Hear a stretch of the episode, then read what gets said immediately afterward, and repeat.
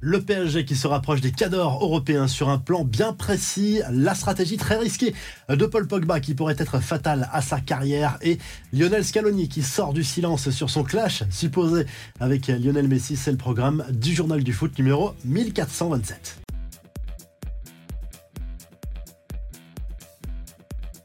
La valeur du PSG grimpe et grimpe encore. Le club parisien vient d'annoncer l'arrivée d'un actionnaire minoritaire. C'est un fonds d'investissement américain qui entre dans le capital euh, du club et cela valorise le club désormais à 4,25 milliards d'euros.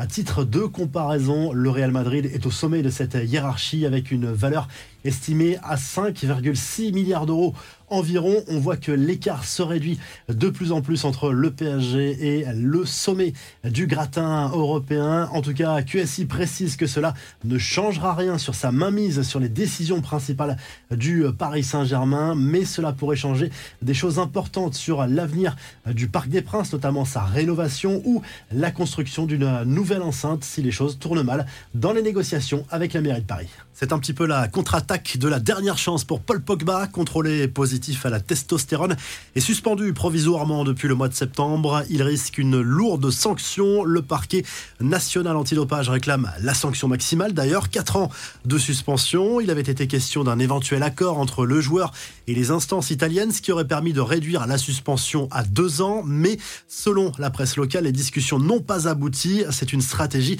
du tout pour le tout pour Paul Pogba. L'entourage assure toujours que ce test positif est la conséquence d'une ingestion d'un produit connu pour augmenter artificiellement le taux de testostérone. C'est le tribunal national antidopage qui aura le dernier mot. Si la sanction de 4 ans est confirmée, cela signifierait clairement une fin de carrière pour le champion du monde 2018, âgé aujourd'hui de 30 ans.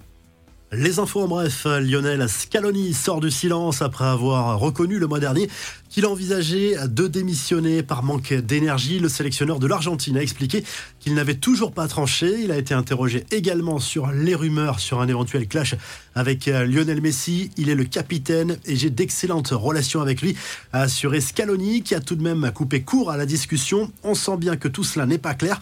On reste en Amérique du Sud avec le tirage au sort de la Copa América 2024. La compétition se jouera aux États-Unis. L'Argentine est tombée dans le groupe du Pérou et du Chili notamment. Le Brésil affrontera la Colombie et le Paraguay. Le Mexique est dans le groupe de l'Équateur. Enfin, voici le trio toujours en course pour décrocher le ballon d'or africain. Mohamed Salah de Liverpool, Ashraf Hakimi du Paris Saint-Germain et Victor Osimhen du Napoli. Riyad Mahrez est écarté malgré son triplé avec Manchester City la saison dernière. La revue de presse, le journal, l'équipe se penche notamment sur le futur mercato de l'Olympique lyonnais qui va absolument chercher à se renforcer cet hiver. Le club rhodanien qui vise notamment le Parisien Hugo Ekitike et le joueur de West Ham, l'Algérien Saïd Benrama. Lyon qui affrontera Toulouse ce dimanche en Ligue 1 dans un match déjà capital pour l'avenir en Ligue 1, même s'il reste encore beaucoup de temps.